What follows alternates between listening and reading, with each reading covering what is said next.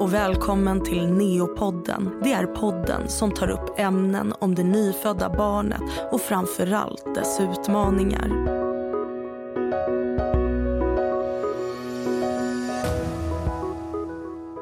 Dagens avsnitt av Neopodden ska jag prata med Madeleine Andersson.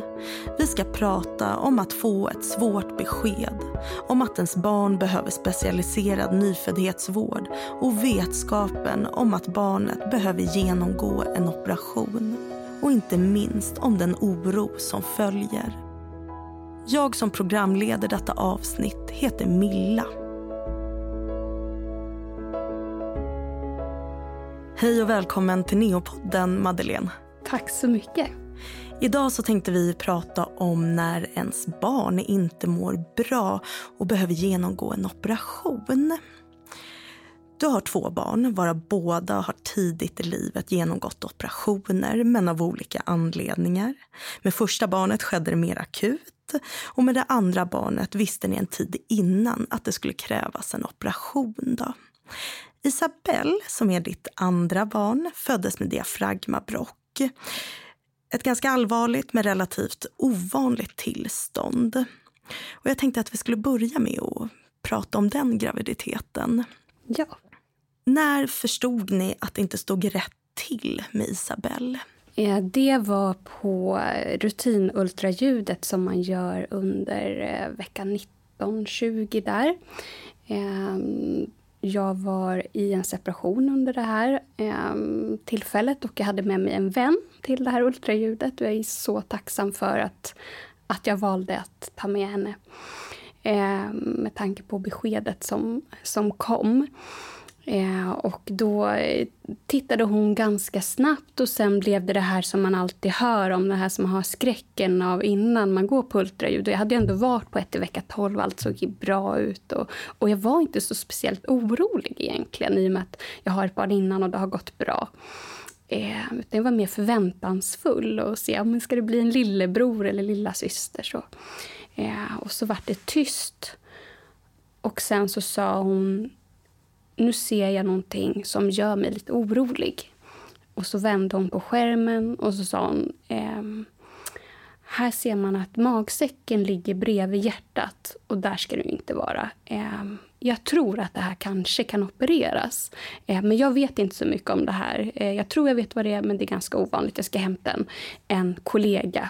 Ehm, och det var då konstaterade de tillsammans att det här ser ut att vara ett vänstersidigt diafragmabrock då. Eh, och eh, världen rasade väl lite för mig då. Jag har svaga minnen av resten av samtalet, men det var i princip Eh, googla inte, du får en tid om fyra dagar till eh, fostermedicin på Karolinska. Eh, och sen hade jag som tur var min vän med, för man blir ju liksom ut inte utkastad, men då är det liksom, ja hej då, här har du kallelsen, jag är jätteledsen för det här. Ehm, Förstår att det känns jättejobbigt. Eh, och sen var jag hemma hos min vän och eh, satt och liksom tankarna bara eh, mm. gick åt alla håll. Och jag förstod att det här är ju någonting som är väldigt allvarligt. Eh, kommer jag behöva avbryta nu? Vad innebär det här?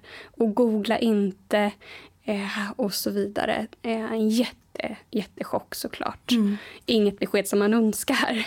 Så du fick de här fyra dagarna mm fundera och tankarna snurrade. Vi tänkte inte gå in allt för mycket på diafragmabrock och vad det innebär utan mer känslorna kring att få ett barn som inte mår bra och alla tuffa besked man får som nybliven förälder. Men jag skulle ändå vilja att du berättade lite kring diafragmabrock. Ja, eh, det är ju precis som du säger en, en eh, väldigt ovanlig diagnos. Det är ungefär en på 4 000 som föds med diagnosen, om jag inte missminner mig. Eh, och det det innebär är att eh, den här muskeln som eh, delar maginnehållet från lungor och hjärta och som också hjälper till vid andningen. Det är två anlag som inte möts. Eh, och det här brocket då kan antingen som vanligast på vänster sida inte sluta sig i olika grad. Eh, det kan vara högersidigt och det kan vara i mitten. Eh, men som sagt vanligast är vänstersidigt och beroende på storleken. Ju större, desto mer allvarligt.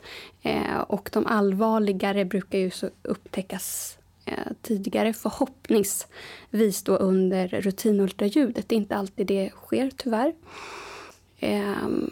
Det gjorde det i det här fallet. Det som sker då är att den här öppningen gör att till exempel alla tarmar, magsäck, eh, mjälte, i, i Isabells fall även en del av levern åker upp i bröstkorgen under fostertiden.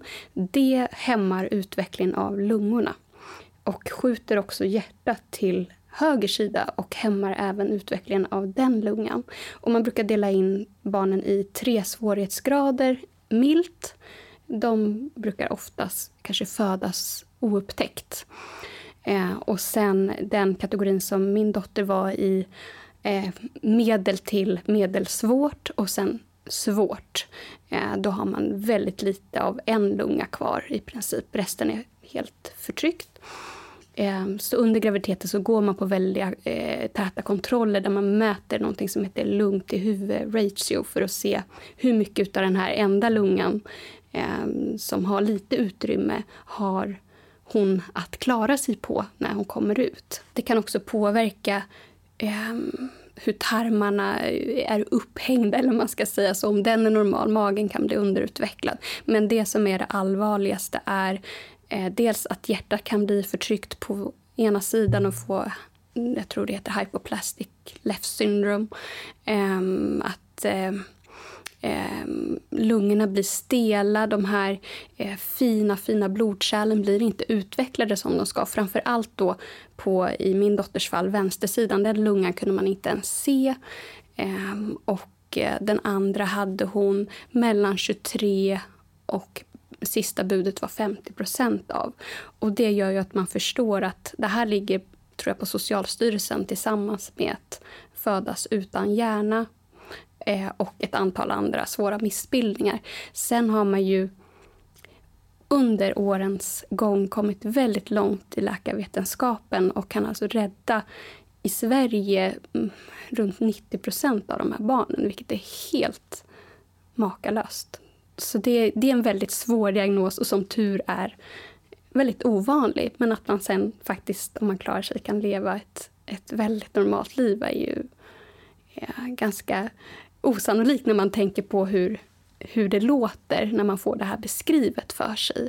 Och man kan ju tänka sig där i vecka 19 och få den beskrivningen så, så får man ju inte speciellt ljusa bilder framför sig. Och där har ju eh, barnkirurgen ett, eh, ett viktigt jobb att förklara hur det faktiskt kan, kan bli. Så, så, så är felet. När du sedan kom till specialistmödravården, hur var mötet? Det var väldigt, väldigt positivt. Jag har jättefina erfarenheter från fostermedicin här på Karolinska. Och jag skulle säga att det är tack vare dem som egentligen eh, jag vågade eh, satsa på att det skulle gå bra. Eh, det gick jättefort med alla testresultat. Eh, det var ju ett eh, radband av undersökningar som skulle göras. Eh, och jag förstod att det innebar ehm, en operation i slutändan eh, på det här.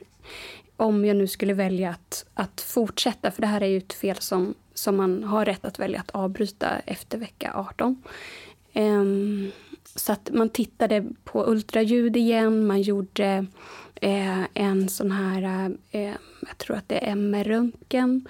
Eh, kardiologen tittar också på hjärtat, man tittade på väldigt mycket.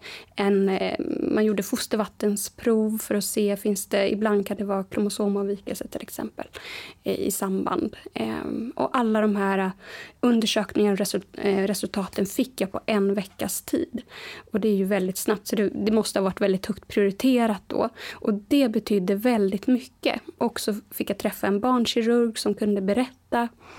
Eh, jag bad om forskningsstudier och kunna läsa på och försöka fråga och förstå vad, det, vad innebär det här för liv i slutändan om hon klarar sig. Är det någonting som jag, som jag ser som ett, ett värdigt liv? Och det kom jag fram till att ja, klarar hon det här eh, så kommer det bli med största sannolikhet ett väldigt värdigt liv. Um, och jag försökte förstå statistiken kring, eh, kring alltihopa och tog beslutet att jo, eh, jag kommer fortsätta i och med att det inte visade att hon heller hade några kromosomavvikelser som var allvarliga eller någonting eh, sånt. Och hjärtat såg starkt ut. Så. Men det var ett väldigt, väldigt svårt beslut att ta på egen hand. Jag våndades väldigt mycket i skuldkänslor kring att tänk om jag eh, sätter mig i en situation nu när jag också kommer vara ensamstående eh, som jag kommer känna sen att, att eh, jag har försatt mig av ett eget val. Eh, föder man ett barn och det går dåligt, då har man inte valt det på samma sätt som att nu hade jag ett beslut. Ehm, och sjukvården får ju aldrig säga hur jag ska bestämma och besluta och så vidare, utan kan ju bara komma med den information och rådgivning eh, på det sättet som, som finns. Men jag upplevde att det ändå fanns en, en helt annan en positiv eh, bild ifrån framförallt barnkirurgerna som jobbar med det här och från sjukvården eh, som kanske jag har förstått från andra som kommer till andra mottagningar eller träffar andra läkare ute i landet där kunskapen inte är lika stor får ett helt annat bemötande. Eh, att det här är loppet är kört i princip. Eh, så jag är jätteglad att jag kom just till, till Karolinska där man har väldigt mycket erfarenhet av, av det här.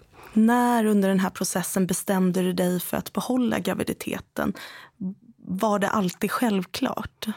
För mig var det självklart eh, när jag eh, hade fått en bild av att, att det här kommer, mm, om hon klarar sig, bli ett, ett liv som jag ser som ett väldigt värdigt liv Ehm, att leva. Eh, hon, hon, kanske kommer få ha syrgas, tänkte jag, eller sondmatning eller PEG. Eller hon kanske inte kommer kunna springa. Eh, för mig är det ett värdigt liv fortfarande.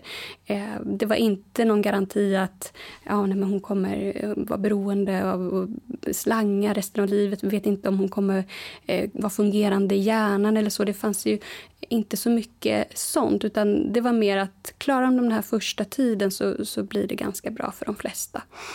Och då tyckte jag att ja, men då vågar jag, då vågar jag eh, hoppas på att det skulle bli så även för henne, även om det inte finns några garantier. Och jag försökte tänka att det finns inga garantier även om man går en hel förlossning och allt, eh, eller graviditet och allting ser väldigt bra ut så kan saker och ting hända eh, i det skedet som man inte har kontroll över heller och komplikationer kan, kan uppstå. Innan du tog beslutet att behålla graviditeten, hade du någon att bolla tankarna med?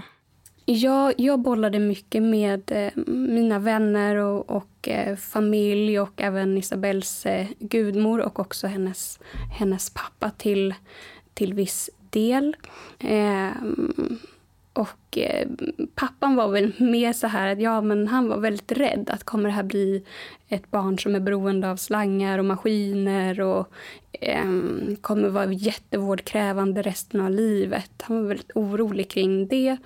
Ehm, men ehm, jag försökte vara krass kring att så här är best case scenario och det här är worst case scenario. Här är någonstans mitt emellan. Um, och beslutet låg ju hos mig i slutändan i alla fall. Och jag kände så starkt, när man har gått så lång tid i en graviditet som halvvägs så har man ju knutit an så starkt. Så att den här gränsen för vad som man tycker är okej, okay, den förflyttas nog ganska mycket. Hade jag fått veta det här i vecka sex så kanske jag hade tänkt annorlunda. Det vet jag inte idag. Eh, en vän till mig sa att eh, hon hade nog kanske valt att avbryta i samma situation. Eh, och då har man inte den här starka anknytningen som man har till barnet när man har burit på det, eller burit på det då i så, så lång tid. Eh, och när jag såg att hjärtat kommer vara starkt nog som det ser ut. Det var inga ytterligare vad man kunde se eh, fel som stod emot henne. Eh, och att man kunde se i studier att överlevnaden har ökat väldigt mycket så kände jag att jo, men då, då vill jag våga chansa på det. Eh, så att beslutet var nog egentligen självklart. Eh, men eh, det var ändå väldigt svårt att, att komma dit. Under så kort tid, under tidspress ska sägas också. Mm. Mm.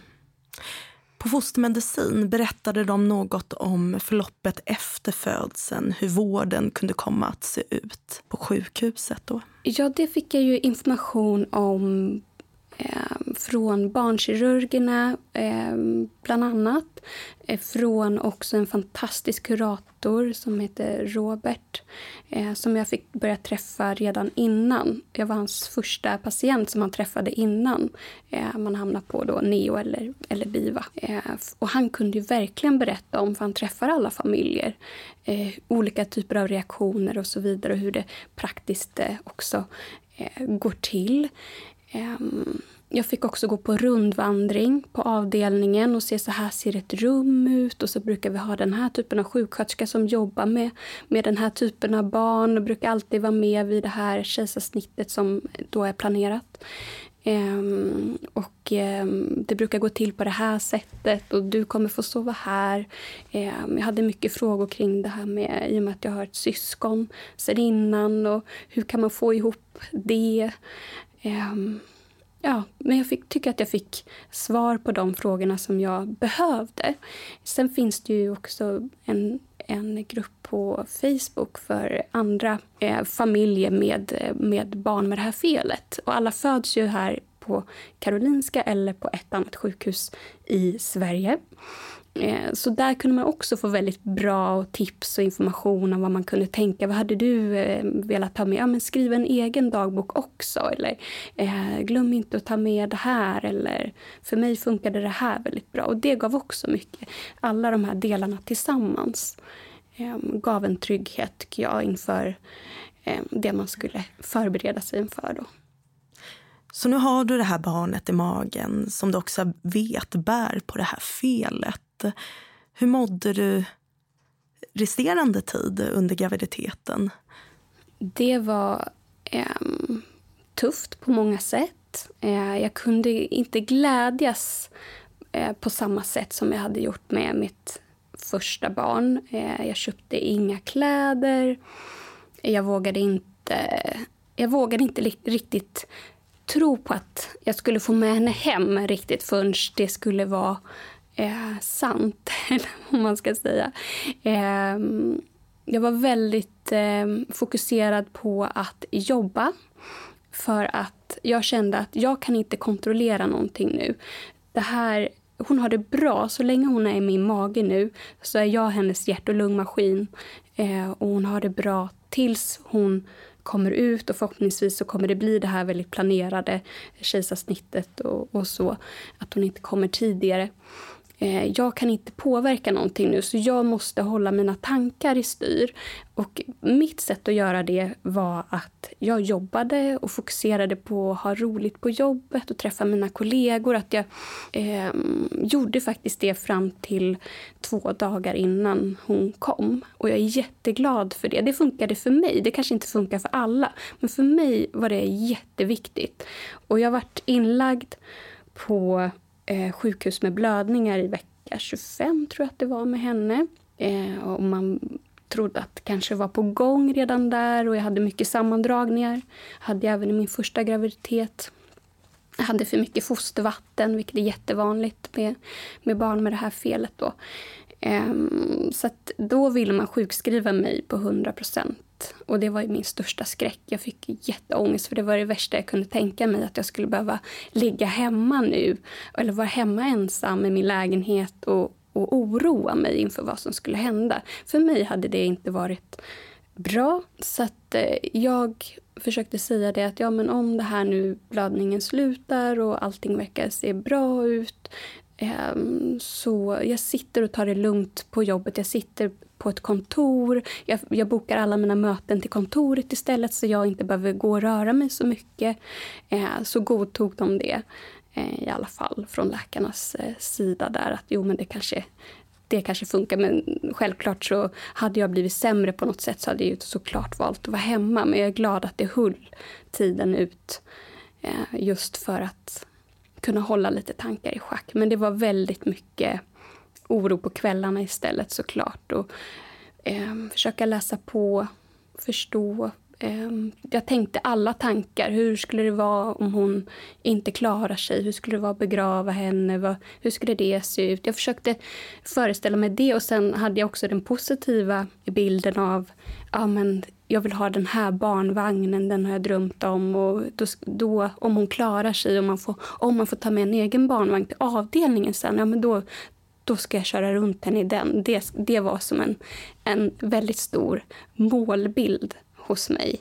Eh, och den här specifika barnvagnen är jättesvår att få tag på. Och helt plötsligt så fanns den på Blocket till ett jättebra pris. Och det var som att det var några veckor innan hon skulle komma. Det var som att det kändes som att nu är det något som till talade till mig. Ja, så jag åkte och köpte den där och det kändes jätteoverkligt. Ehm, det kändes som att det var meningen på något sätt. Det kändes väldigt fint. Men var det ett sätt att också förbereda sig på att vad som helst kan hända? Alltså att du målade upp alla tänkbara scenarion. Ja, precis. Var det lätt att tankarna drog iväg och målade upp skräckscenarion? Ja, åt båda, båda håll. Eh, både den här glädjetankarna som jag vågade tänka ibland. Eh, att det skulle gå bra och eh, få köra henne i den här vagnen och få träffa eh, storebror och eh, ehm, få, att hon ska få börja på förskola och vara som alla andra. Eh, och samtidigt då åt andra hållet, ja men tänk om hon inte klarar sig eller att hon, för mig var nog det värsta att hon skulle få jättesvåra men för resten av livet. Att jag skulle känna skuld över att jag hade eh, utsatt henne för det. Eh, för ett lidande på det sättet. Eh, så det var väl rädslorna eh, och tankarna innan. Och just det här att det jag kan känna en sorg över i efterhand är att jag inte vågade njuta av graviditeten. Så fort någon sa grattis och vad roligt, ska du få barn? Då hade jag lust att säga ja men ja, det är jätteroligt men jag vet inte om hon kommer att överleva. Så kunde jag ju inte säga. Utan, ja, tack så mycket. Men det var så jag kände att det fanns någon sorti över, över det hela. Eh, som mm. inte alla visste om. Jag var, jag var ganska öppen med det, men det är klart när någon bara kommer fram så där så, så är det inte det första man säger. Men jag var väldigt öppen med det till vänner, till arbetsgivare. Eh, och jag hade ju en jättestöttande arbetsgivare, eh, vilket jag är otroligt tacksam för eh, idag. Det mm. hjälpte också till väldigt, väldigt mycket. Förstod jag dig rätt, att du bar på viss känsla av skuld inför om det nu skulle bli så att hon får bekymmer och mm. blir svårt sjuk, att det någonstans var ditt fel? Ja, och, och det tror jag har med det här beslutet, att beslutet låg hos mig. Att hon finns idag. Eh, och jag är såklart så otroligt glad att jag, att jag vågade hoppas och att jag vågade eh, välja att hon skulle mm, finnas. Mm. Fick du stöd i beslutet? Nej, jag skulle inte säga att jag hade något jättestöd i beslutet i och med att från sjukvårdens sätt får man ju inte säga till någon hur de ska besluta. Men jag upplevde ändå ett stöd på det sättet att indirekt att man berättade positivt om att det, det kommer att eh, gå bra för de flesta. Sen kan man ju aldrig garantera någonting. Eh, vänner kände jag ett stöd ifrån, absolut. Men jag tror att det var mycket rädsla och eh, funderingar därifrån också. Eh, som ingen ville kanske rådgiva mig, gör så här. Eh, det är mm. nog ett väldigt svårt beslut för många, ett väldigt dilemma att hamna i på något sätt. Så här när det har gått några år, har du någonsin tänkt att tänk om jag inte hade valt det här? Ja, det har jag gjort och jag är så glad att jag vågade. Jätteglad och det är det jag också vill få ut till många som, som är i den där hemska situationen och, och um, har fått ett sånt här fruktansvärt besked. Att det kan också gå bra. Det blir bra ändå till slut. Det blir inte det för alla, men för många så kan det bli bra. Man, man säger ju alltid så här, ja men det blir så roligt att få pojke eller flicka, bara den är frisk. Och då vill jag säga så här, det går att få ett, ett sjukt barn och att det blir jättebra ändå. Mm. Det behöver inte vara the end of the world. Alltså jag, jag som jobbar på Neo då, eh, kan ibland faktiskt störa mig lite på att man säger just det spelar ingen roll, bara det blir friskt. Mm. Sen förstår man ju att eh, så känner man som förälder. Det är klart, det spelar ingen roll om det är en flicka eller en pojke. Men vi som träffar de här barnen som har det tufft, för oss känns det ibland märkligt när, när någon säger så. Ja, jag kan bli lite ledsen av att höra det nu när jag har ett barn som har en kronisk egentligen, nedsättning. Så, eh, just av den anledningen eh, som du berättar om så förstår jag precis hur du tänker. Så den stora rädslan fanns egentligen för vad som skulle hända efter hon hade fötts. Mm. När det väl blev dags för förlossning, timmarna innan, vad, vad kände du? Minns du? Och jag var så... Eh, jag var förväntansfull och livrädd samtidigt. Ehm, jag var väldigt glad att hon hade klarat sig i magen ända då till det här planerade snittet det var väl i vecka 37 plus någonting, plus fem. Ehm, I och med att jag samlade på mig eh, överskott av fostervatten. Och ehm, jag hade också väldigt mycket sammandragningar. Det kunde komma igång tidigare och det var ju det jag var orolig för för då skulle inte det här perfekta teamet som man hade planerat ihop finnas där. Ehm, så så det, det var jag otroligt glad för. Ehm, men samtidigt rädd. Hur, hur ska det här gå nu då? Det är nu eller aldrig. Det är nu det händer. Hur ska jag klara av att, eh, att se henne må dåligt? Att de här upp och nedgångarna som jag förstod kommer vara och att hon är så svårt sjuk. Ehm. Fick du se henne? Nej. Så du fick inte upp henne vid liksom kinden eller på bröstet? där? Nej, det fick jag inte. Däremot så fick jag tipset. Eh, eh, hennes gudmor som var med under förlossningen eh, tog bilder, följde med in i akutrummet. Så hon dokumenterade och eh, återkopplade till mig. Eh, för det gick till så att eh, man tar barnet direkt och eh, söver ner och lägger i respirator. Jag hörde henne dock Eh, skrika på vägen till det här rummet. Och det hade inte jag förväntat mig. Och det var ett jättestarkt, fint skrik. Ehm, det gjorde mig väldigt, väldigt glad. Men i och med att jag var så förberedd på att det var så det skulle vara, att jag skulle få se henne senare, så var inte det någonting som, som kändes jobbigt just i det ögonblicket. Utan det var ju mer att man var så spänd på hur ska det gå nu och Eh, kommer, jag hade en bild av att de skulle springa ut med henne i, i det här akutrummet. Det skulle kännas så katastrofalt och akut allting. Men det gick väldigt lugnt och metodiskt och man märkte att det här har de gjort förut. Det är jätteväl planerat.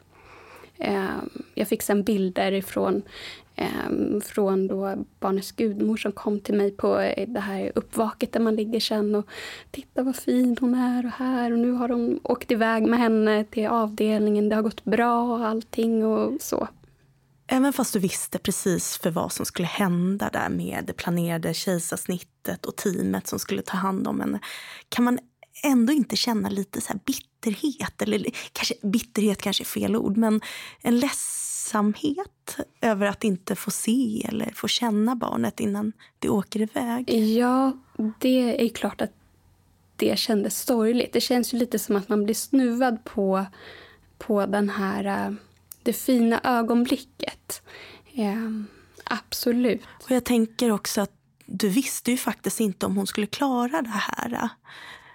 Nej, precis. Så det, det var väldigt känslosamt på många, många sätt. Eh, men jag tror att jag var så jag var så spänd på, så inställd på allting och jättefokuserad på att det skulle gå bra. Eh, eller förhoppning att det skulle gå bra. Att jag satte mig själv så i eh, på andra sidan. Jag kände inte att jag var inte viktig i sammanhanget. Jag tänkte bara på att hon skulle få den bästa vården. Jag hade nog mer oroat mig för om de hade lagt henne på mitt eh, bröst i två sekunder. Ja, men påverkar det hennes syresättning nu? Ehm, så hade jag nog tänkt istället. Så att jag var nog väldigt trygg med och glad att de, att de tog hand om henne, de här proffsen, på en gång och såg till att hon fick den bästa vården. När du sen fick se henne när hon var på avdelningen, hur, eh, hur såg hon ut? Ja, då rullade de upp mig i sängen där så jag fick åka in till henne och hon var pytteliten tyckte jag. Och så var det ju jättemycket slangar och apparater. Och hon hade jättemycket fosterfett, kommer jag ihåg, på hela huvudet och, och lite sådär i ansiktet. Och, och de hade tejpat eh, den här respiratorn så näsan såg jättekonstig ut. Jag tänkte oj, vilken konstig näsa hon har. Ja, det spelar ju ingen roll egentligen.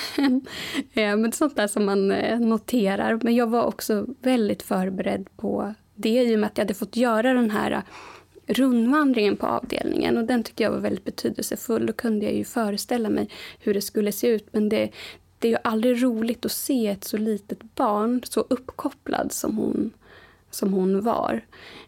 Mm, det blir ju väldigt, väldigt känslomässigt. Tror du att den här rundvandringen du fick under graviditeten, då, att, att komma upp på avdelningen och de visar dig runt, hjälpte den dig? För mig var den väldigt viktig. Eh, att kunna föreställa sig eh, ja, men så här kommer det se ut i rummet. Eh, då har man en sjuksköterska och, och en barnskötare. Och det kommer se ut så här på panelen och så har vi såna här medicinpumpar och så kommer hon ha en respirator och så tittar vi på blodtryck och det, ja, jag fick veta ganska mycket. Ehm, och de berättar också att de skriver en dagbok för varje barn, vilket jag uppskattar jättemycket. Ja, för mig var det betydelsefullt för att kunna bilda en, en uppfattning av hur det skulle bli. Sen vet man ju aldrig innan hur man känner just då, i stunden. Men jag kände mig lättad att ja, hon lever och nu är hon uppkopplad och de verkar lugna. Jag vet att den här terapeuten han sa att eh, de som inte vet om innan, de är helt förkrossade de första två till tre dagarna. Eh, och sen börjar de repa sig och känna att nu börjar det mm. gå bra. Och de som vet om innan är ofta lugna första två dagarna. Och sen inser man att det här är jätteskört och så kraschar man istället senare. Ehm. Och jag tänker, vi har inte pratat någonting alls egentligen om ditt första barn. För han behövde ju också opereras, men där skedde det mer akut. Eh, ni fick ett friskt fullgånget barn och så skedde något och så var det bara in på operation. Om, man, om du skulle jämföra de här två tillfällena, hur var det med första barnet när det skedde akut till skillnad ifrån Isabelle där det var väl planerat? För mig personligen, och det kanske har med att göra att det var mitt första barn eh, så var det väldigt mycket mer traumatiskt när det var akut. Man vet inte vad det är för någonting. Eh, båda var ju exakt en vecka gamla när de opererades då. Eh, och min son han eh, blödde väldigt kraftigt från tarmen. Och det var väldigt mycket rörelse kring honom. Man märkte att nu är det någonting som är allvarligt. De vet inte vad det är för någonting. Fler och fler människor kommer in. Eh, barnets pappa krockade i rondellen utanför samtidigt som han ligger där och blir undersökt. Så det var väldigt, väldigt kaosigt. Eh, och sen opererades han akut på kvällen Eh, man hittar inget fel fortfarande. Eh, så här i efterhand så vet man att det var en väldigt kraftig reaktion på komjölksproteinallergi som han hade. Eh, men det var ju rätt beslut att ta då i och med att man misstänkte någonting mycket mer allvarligt i och med den här väldigt, väldigt kraftiga blödningen som han hade. Men jag tänker medans alltså, barnet är på operation, vad gör man som förälder?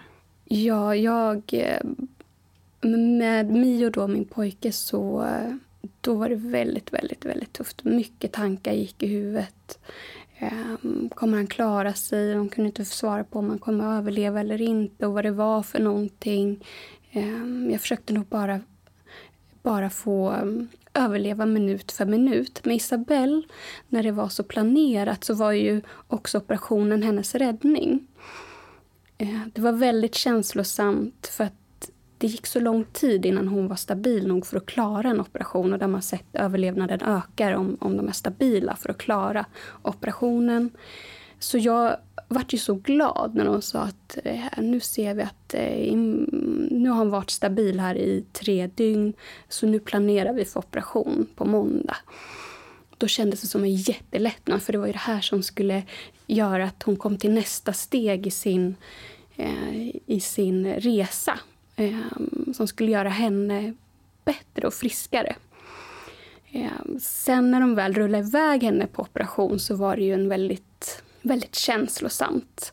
Eh, och tänker, aha, tänk om hon inte överlever operationen och kanske blir jätteinstabilt sen. Och den tog ju lång tid, jag tror att det var sex timmar minst.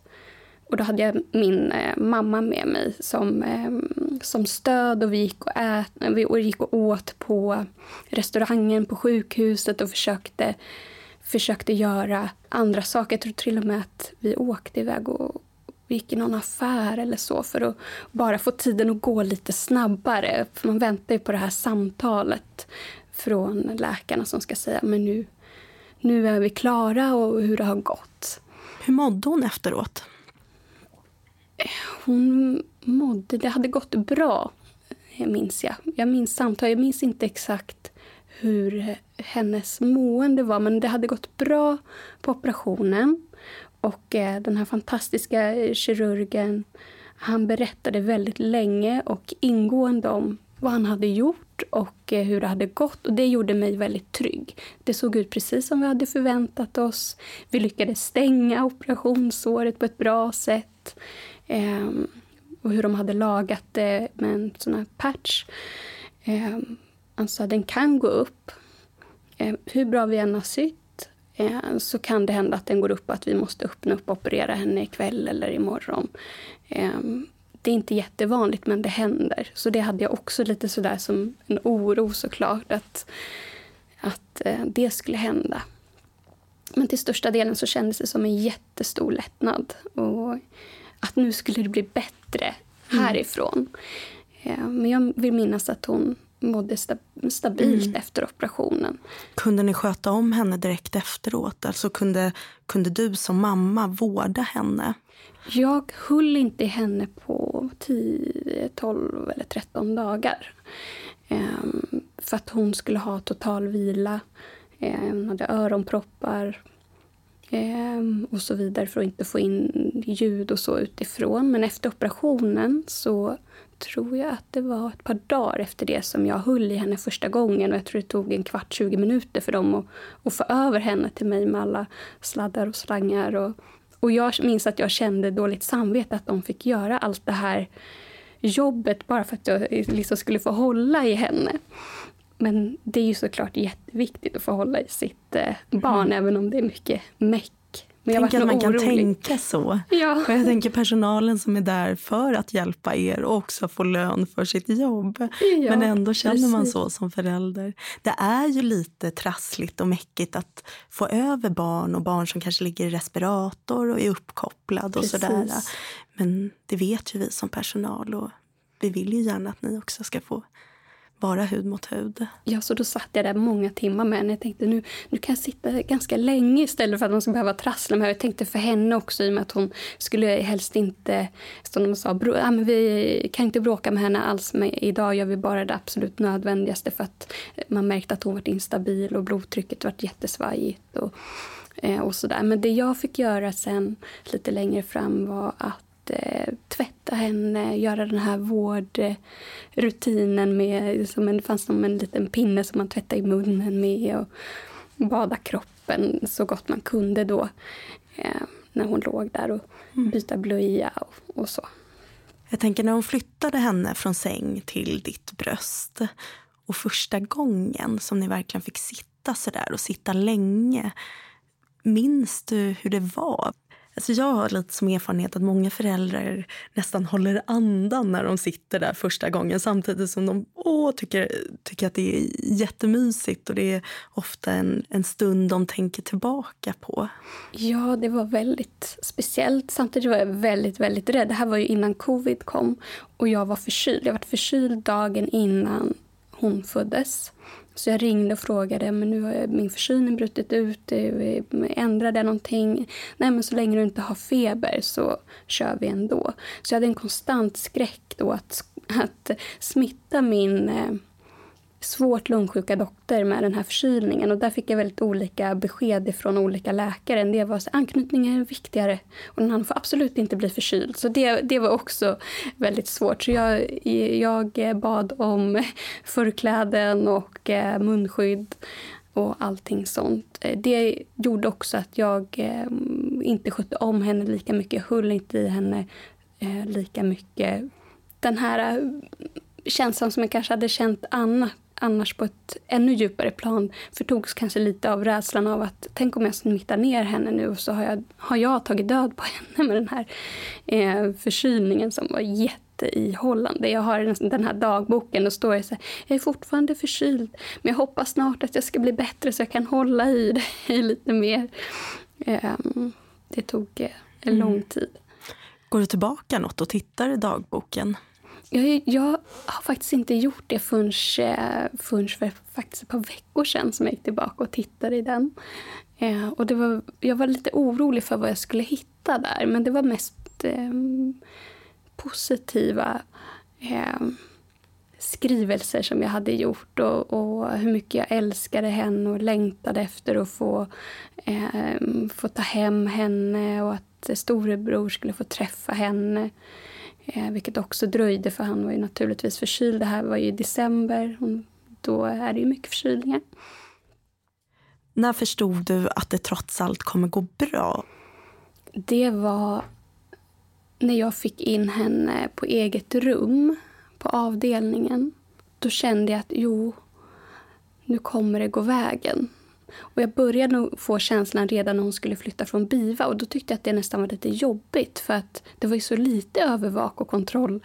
Så då kände jag mig lite rädd och, och hon sa att eh, ja, men det kan hända att hon gör saker här som hon inte har gjort tidigare för att de reagerar starkt på flytt och mycket riktigt så började hon ju kräkas och det var allt möjligt sådär. Men, men ändå så kände jag att när det hade gått något dygn där och hon började stabiliseras och, och hon började äta smälta på flaskan lite grann. Hon hade inte klarat av att smälta mat tidigare. Men sen började hon klara det. Och, när, och framför allt när hon kunde andas utan eh, respirator och sen inte heller Optiflow, den här eh, högflödesgrimman. Mm. Då ständ, det kändes jättestort för jag hade ändå föreställt mig att hon kanske till och med skulle få komma hem med Optiflow. Eh, och syrgashjälp. Och med sond och allt sånt. Då kände jag att ja, men det här kommer nog gå bra ändå. Och, och kanske bättre än vad jag hoppas på. Hon kanske kommer hem utan sond. Hon kanske kommer hem utan syrgas förmodligen. Då kändes det jättestort. Och bara att hon kunde äta själv i munnen var ju jättestort. För det är inte alla som gör det heller. Eh, så det var mycket som, även om hennes resa var lite långsam och ostabil till en början så gick det ändå stadigt åt rätt håll. Och jag kände mig väldigt eh, trygg mm. på sjukhuset. Jag var nog nästan rädd för att komma hem. Eh, hur ska jag klara det här nu med mediciner och, och vara helt ensam med det? Men hur upplevde du tiden ute på familjerum? Det är ju någonting mitt emellan sådär. Det är inte intensivvård och det är inte hemma utan där får man ju sköta om barnet helt själv. Ja, det var speciellt i och med att jag inte hade hållit i henne speciellt mycket. Eh, jag hade ju varit där varje dag hos henne men hon reagerade ju med att hon åt inte lika bra som hon hade gjort eh, på övervaket hon var inte van vid mig, helt enkelt. Det, det är min analys. att Det var ju en, förändring för henne. Um, Så var förändringen var mer, kanske inte just rummet i sig utan att nu var det någon annan som skulle ta hand om henne och det var du. Och... Ja. Det var då vi skulle hitta varandra. Det var väldigt tvärt. Um, så, och jag hade fortfarande den här förkylningen som jag var så rädd att smitta henne med. Um, så jag spritade händer och jag höll på med allt möjligt. Uh, och jag lyckades faktiskt att hålla henne uh, frisk tills vi kom hem. Jag tänker också att som, som personal så är man ju så van vid att uh, liksom bära de här barnen eller lyfta mm. upp dem då, och mata och sådär. Och som nybliven förälder så behöver man ju såklart lite tid. Precis som en nyanställd behöver. Ja, jag tyckte det var det var värdefullt att hon och jag kunde få tid att hitta varandra innan vi vart eh, hemskickade eh, direkt där. Utan att eh, man såg att det funkade. Eh, medicineringen fungerade och att hon eh, eh, klarade av framförallt att äta eh, bra innan, innan vi eh, kom hem. Att hon var stabil nog och, och klarade det. Inga bakslag eller, eller så under den tiden. Första tiden hemma. är man rädd eller är man bara glad? Jag tyckte det var jättejobbigt att vi inte fick något andningslarm med oss hem. Eh, för det hade jag så förväntat mig. Det är klart att en lungsjuk eh, på den nivån ska jag ha ett andningslarm. Sån sjukhusandningslarm. Nej, men det är bara för tidigt födda. Och, men, jaha, men varför ska jag gå den här HLR-kursen då om inte det har någon betydelse? Det måste ju finnas en anledning. Eh, men sen skaffade jag faktiskt inte ett eget andningslarm heller för att jag ansåg att de är säkert inte kanske lika säkra. Och tänk om den falsklarmar så blir jag jätterädd av, det, av den anledningen. Så jag sköt nog upp det och sen, sen så vart det en, ändå en trygghet i att jo, men det verkar ju faktiskt gå bra. Och hon har ju inte haft några direkta andningsuppehåll eh, på det sättet heller sen hon varit av med sina andnings, andningshjälpmedel. Det kändes ju fantastiskt att få komma hem och att hon, ja, men vi klarade det lite grann. Den känslan. Samtidigt som jag känner mig så fruktansvärt ensam efter att ha haft så mycket folk runt omkring en hela tiden under de här två månaderna på sjukhus. Eh, så fanns det ju alltid personal och, och människor och, och, nu satt jag hemma ensam där i den här lägenheten med, med den här bebisen som jag älskar fantastiskt mycket och, och sen eh, min stora pojke också. Mm. Men du kunde ta henne till dig? Ja, jag hade aldrig svårt att knyta an till henne. Eh, utan det var endast den här rädslan för att, att jag skulle göra henne illa genom att smitta henne. Det var den som hindrade mig från att, från att eh, hålla i henne så mycket som jag hade önskat. Jag är fortfarande glad eh, att jag stod på mig med det. Eh, med tanke på det man vet om covid och så vidare nu mm. eh, så känns det som att det, att det var bra att jag lyssnade på den läkaren som sa att det var absolut väldigt viktigt att hon inte blir smittad. De ska helst inte bli smittade på ett helt år med en, med en förkylning. Men absolut, det kanske fördröjde den här djupaste anknytningen till viss del. Men eh, jag hade ju känt en så stark anknytning till henne redan i magen. Och att jag var så inställd lite på den här eh, perioden som skulle komma så visste jag att jag inte skulle få hålla i henne. Så det var jag inställd på. Mm. Då kändes det kanske inte lika lika tufft som det hade gjort om, om jag hade varit ovetandes om det här och det hade blivit en akut operation. Och gud, ska jag inte få hålla mitt eget barn? För då hade jag inte kunnat förberett mig på det i, i flera månaders tid innan. Eh, men det var, eh, det var väldigt fint att få komma hem och, och leva en lite mer normal vardag. Sen kom ju pandemin och restriktionerna så det blev ju inte riktigt normalt. Jag kunde inte gå på öppna förskola och lite sånt där som jag kanske hade sett fram emot på ett annat sätt. Och jag varit lite lämnad eh, ensam utan hjälp. Eh, som jag hade... Vad menar du med hjälp? Ja, eh, att min, till exempel min mamma skulle komma upp och hjälpa mm. mig. Alla mina vänner som skulle komma och kunna hälsa ja. på mig och, och stötta mig som ensamstående till min dotter så vart jag ju lämnad själv på det sättet att ingen kunde komma och hjälpa mig för att det är restriktioner. Ingen kunde direkt komma och hälsa på. Alla var ju såklart livrädda att råka smitta ner henne i och med att hon var skör. Så det vart väl kanske inte riktigt som jag hade hoppats. Och det var ju mycket mediciner dygnet runt att ta. Nu är det jättestor skillnad på det nu, men det var, det var tufft. Eh, tufft mm. kontrast från att vara omringad av, av människor. Jag är en väldigt social och extrovert person som mår mycket bra av att ha människor omkring mig. Så det tyckte jag var en, en tuff sak samtidigt som det var en lättnad såklart och en stor glädje att känna att livet varit mer normalt och hon har klarat det här nu. Men hur var det för din egen del? Hur mådde du under den här tiden att vara ganska ensam med det här?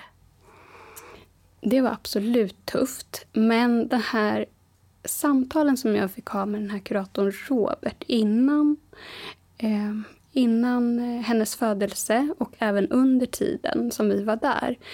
Det tror jag gjorde att jag inte fick någon posttraumatisk stress. Jag kan inte känna idag att jag har något trauma ifrån någonting som hände eller, eller det som, som var med Isabelle.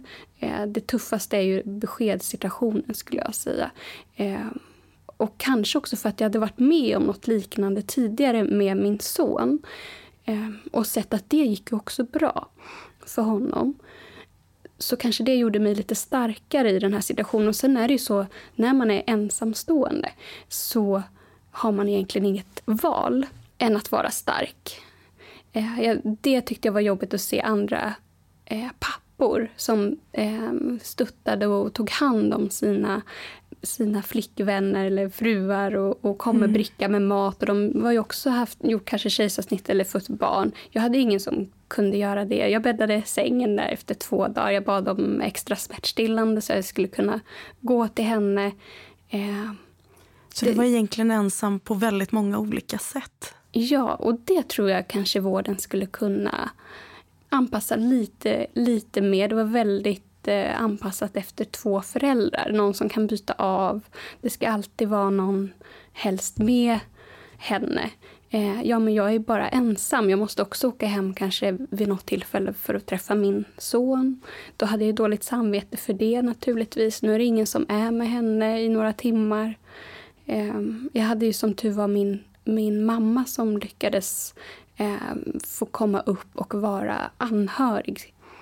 Eh, vilket vi också fick hjälp med via kuratorn. Att, att eh, han visste vilka trådar man ska dra i på Försäkringskassan för vilka blanketter man ska fylla i. Allt sånt där som man inte orkar i den här situationen. Så eh, det hjälpte mig jättemycket. Verkligen. Isabelle, din dotter, hur mår hon idag? Hon mår bra. Ehm, hon ehm, har tuffare när hon får förkylningar naturligtvis än andra barn. Ehm, får lite mer långdragna symptom och så. Men det är ingen som ser på henne att det skulle vara vad hon har varit med om eller att hon har en eh, lungsjukdom. Ehm, som jag berättade tidigare här så ehm, sa hennes förskolefröken idag att hon är ett riktigt energiknippe och hon är aldrig still extremt levnadsglad och, och eh, när jag ser det så är jag ju otroligt tacksam att jag vågade hoppas på att det skulle, att det skulle bli bra. Så det enda som hon, som hon har idag är att hon, hon har lite sämre lungkapacitet. Det är ingenting som märks på henne. Hon kan ha lite problem med reflux. Det kan andra bebisar också ha, eller andra barn också ha. Eh, annars så är hon precis som alla andra barn. Vilket är väldigt roligt att se. Mm. Har du några tips eller råd till föräldrar som eh, väntar barn och kanske vet att eh, ens barn ska genomgå en operation? Ja, om man vet om det här som jag gjorde sen innan så vill jag verkligen säga det att våga njuta ändå av graviditeten. Gå och köp de där kläderna. Och för mig var det ju... Mm, jag visste att hon inte skulle ha några kläder i början så jag köpte inget. Och sen helt plötsligt, ja men har du några kläder till henne? Nej, just det, jag har inga kläder. Så fick mamma, mormor då akut köpa på stan. För det gick så fort. Helt plötsligt så kunde hon ha kläder. Och helt plötsligt så behövde jag ha ett babyskydd att åka hem från sjukhuset i. Och, och sådär. Så, så det vill jag verkligen ge tipset att våga hoppas, våga njuta och tänka att det ska gå bra våga göra som du hade gjort om du inte hade vetat någonting just med de här sakerna runt omkring. Skriv upp hur du mår i graviditeten. Jag tog två bilder på min mage under hela, hela slutet av graviditeten för att jag kände att det var för jobbigt att ha kvar det sen. Och det ångrar jag ju jättemycket idag att jag inte vågade fota den mer och, och ha kvar bilder på på det och att jag inte skrev mer om hur jag kände och, och hur jag längtade och, och, så. Så det vill jag verkligen ge mm. tips kring. Och jag tänker ju också att oavsett utgång så ångrar man ju sällan att man tog de där bilderna eller att man vågade liksom vara gravid fullt ut eller så. Precis. Och, och verkligen skriv den där dagboken varje dag. Då har man någonting att göra. Eh, man har jättestor glädje av att läsa i den i efterhand, för man tror jämt att man ska komma ihåg. Men det gör man inte. Man glömmer väldigt, väldigt snabbt eh, detaljer. Och det kan ju också vara roligt för barnet som växer upp sen att, att eh, få läsa och se och ta mycket bilder, filma. Jag går tillbaka till dem ganska ofta och tittar på, på de här bilderna när hon var som mest uppkopplad och, och filmer och ser men gud, tänk att det var så här. Och nu springer hon runt och leker som vilket barn som helst. Och är jättefrisk och äter eh, ändå med ganska god aptit. Och ingen syrgas, ingen sond, ingenting. Mm. Ja, alltså när man är mitt i allt så tänker man säkert att här är jag och så här kommer det alltid vara. Men Neo, men även Biva är ju inte för alltid. Precis. Madeleine, nu har inte jag några fler frågor. Är det något du vill tillägga? Inte som jag känner just nu i alla fall. Jag vill, jag vill bara skicka en tanke till dem som kanske nyss har fått det här äh, hemska, jobbiga beskedet som kastar omkull hela, hela världen. Att det finns andra, man känner sig jätteensam. Att det bara alla andra får friska barn och, och varför händer det här mig? Eh, men att det faktiskt, det kan faktiskt gå bra också, trots mm. det. Tack Madeleine som gästade Neopodden. Tack så mycket. Det var allt för Neopodden den här gången. Tack ni som lyssnat och tack Madeleine Andersson som så öppet och varmt delade med sig om sin dotter Isabelle och deras resa. Är det så att du som lyssnar har några funderingar eller vill veta mer om neonatalvård så följ oss gärna på våra sociala medier. Tack! Du har lyssnat på Neopodden, en podcast som produceras av Karolinska Universitetssjukhuset. Följ gärna vårt Instagramkonto neokarolinska. Lär dig mer om neonatalvård på karolinska.se eller ladda ner vår mobila från App Store eller Google Play.